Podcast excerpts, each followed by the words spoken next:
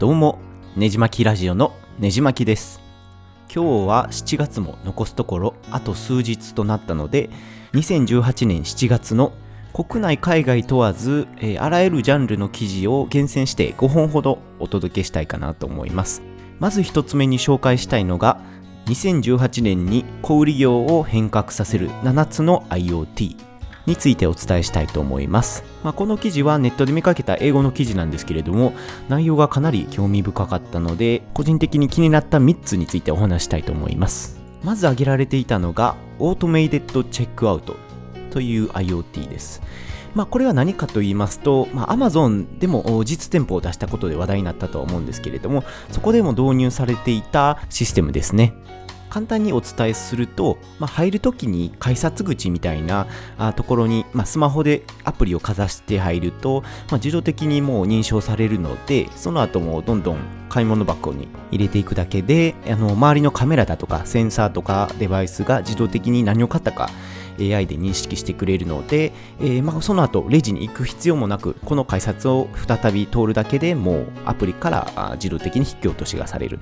という仕組みになってます。まあ日本じゃ2018年中に普及するってことはなかなかないかもしれないですけれども、まあアメリカだとこういうところかなり早いので、えーあっという間に普及するのかもしれませんね。他にも興味深かったのがビーコンですね。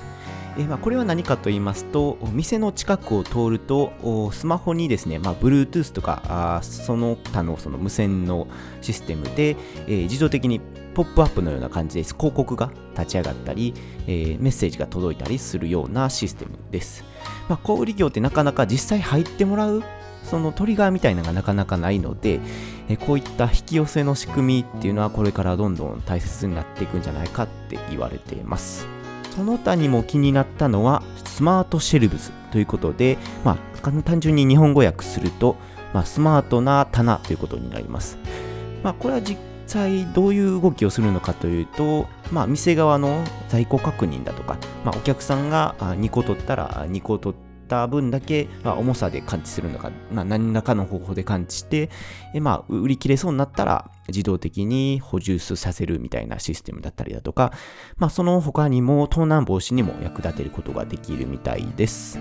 ほんまにどれも映画みたいな世界なんですけれども、あと10年もすればこれが当たり前になって、まあ、息子とかからは財布って何？みたいな時代が来るのかもしれませんね。ということで次のトピックに行きますと、えー、UberEats 京都神戸に進出。ということで、えー、Uber っていう、まあ、あのタクシーの配車サービスで有名なアプリの会社なんですけれども、まあ、これが最近あの配食サービスを行うようになってきていて日本でも、まあ、東京とか大阪ではもうすでに導入されています。まあ、これがあこのニュースによると7月末頃からあ京都と神戸に進出してくるみたいで関西でも徐々に認知度が増えていくのかなと思います。結構ですね、あのー普段行かないような店のフードとかが配達されると個人的に結構嬉しいかなと思うので、実際、えーですね、あの僕の住んでる地域にも導入されたら、あ使って、えレポートみたいなことをしてみたいなと思います。そのサービスに対応してる店としても、そのマクドとかケンタとか普通の店だけじゃなくて、その地域だけにある店舗みたいなのも参加しているみたいです。非常に楽しみですね。はい。まあ、3つ目のトピックとしては、えー Google スマートスピーカーの新しい特徴についてです。最近 Amazon がエコースポットというそのディスプレイ付きのスマートスピーカーを出したりだとか、あまた次の機種を出すみたいな噂が出てきたりだとか、結構忙しいスマートスピーカー業界なんですけれども、Google もソフトウェアアップデートで新たな機能を追加したみたいです。まあ、それは何かと言いますと、マルチプルタスクという機能です。まあ、簡単に言いますと、食事の準備をしようとしたときに、まあ、今まで見てた映画を止めて、えー電灯をちょっと弱くして、えースムースな音楽を流すみたいなことになったら、今までだと一つ一つ、あのースマートスピーカーに指示をしないといけないんですけれども、この新しい機能が加わることによって、OK Google、テーブルをセットして、みたいなことを言えば、あまあその映画も止めてくれて、えー、照明もちょっと弱くしてくれて、それでリラックスしたジャズみたいな音楽を流してくれたりするようになります。他にも個人がそれぞれカスタムボイスみたいな感じで、えー、お気に入りの設定を登録して、えー、その決めた声で発動させることができるので、スマートスピーカーの大きな第一歩と言えるんじゃないでしょうか。他にも曜日によってスケジューリングができたり、いろんな機能が追加されてるみたいです。まあ、日本語でも対応するようになったら僕も買おうかなと思ってます。はい。では、4つ目のトピックとしては、えー、トヨタが北米で音楽フェスに投資する意外な理由という記事です。まあ、トヨタのその北米のフェスの話とはちょっと置いとくんですけれども、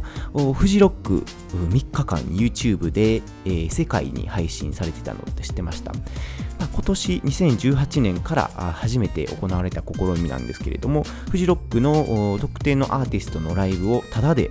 えー、放送している生放送をしてました。これがすごくてですね、まあ、グラストンベリーとかあのイギリスのフェスとかアメリカの有名なフェスとかでは当たり前のように数年前からやってたんですけれども日本でもついにやるようになったということで僕も結構驚きました。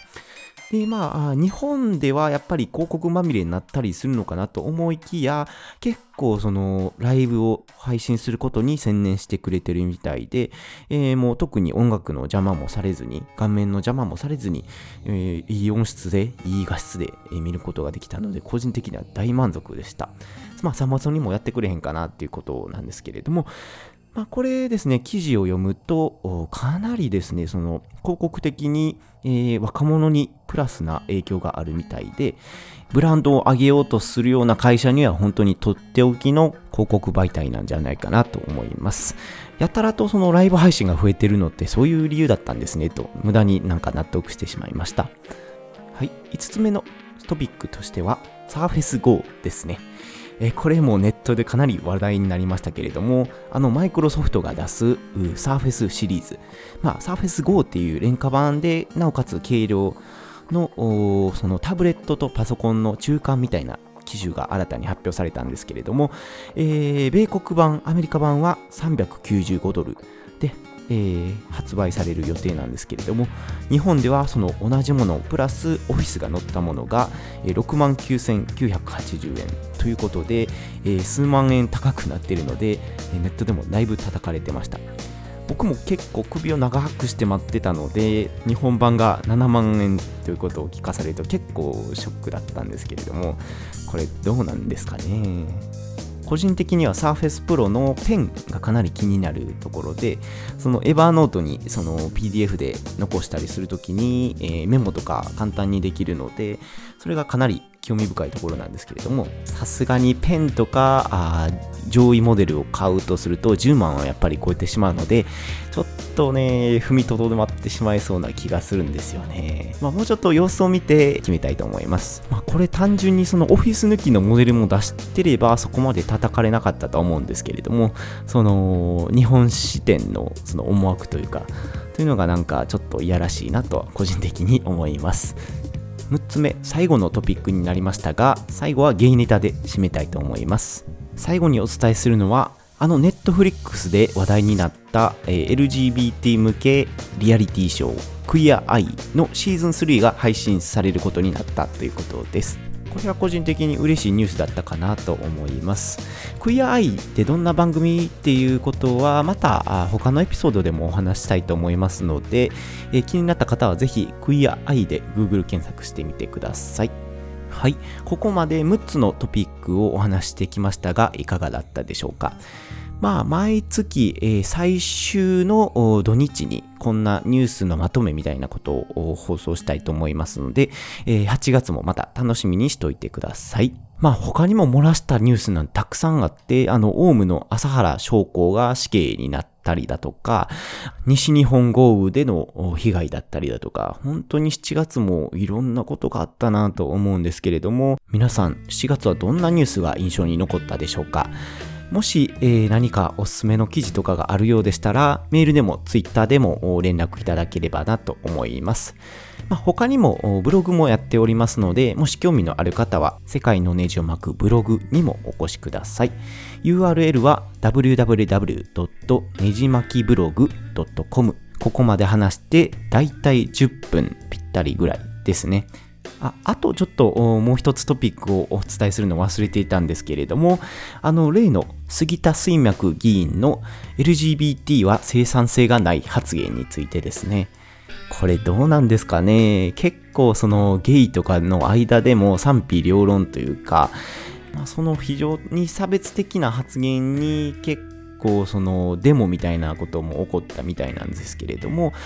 まあ、個人的にですね、その発言自体はまあ許されへんのかなとは思うんですけれども、そのちょっと政治的利用みたいなあパフォーマンスが多すぎて、えー、なんかうまいこと LGBT がなんか利用されてるような感じもするので、ちょっと気に入らんかなと思います。まあそもそもはその杉田議員さんが、えー、生産性みたいな言葉を使ってしまったので、まあ荒れる原因になったんですけれども、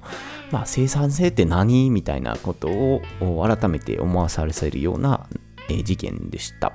まあ、子供を産むことが果たして本当に生産的なのかどうかというところだったりだとか、与党野党だったりだとか、ちょっとまあいろいろ燃えるような要素が多すぎて、まあこの辺でちょっとやめにはしておきますけれども、LGBT 当事者も当事者でない方にも一度は考えていただきたいトピックかなと個人的に思います。まあ、ここまで、えー、聞いていただきまして、ちょっと長くなりましたけど、11分、えー、30秒ほどになりました、えー、最後までお聞きいただきましてありがとうございました。次のエピソードでは、あの村上春樹さんの小説について一つ紹介したいと思います。では、次のエピソードでお会いしましょう。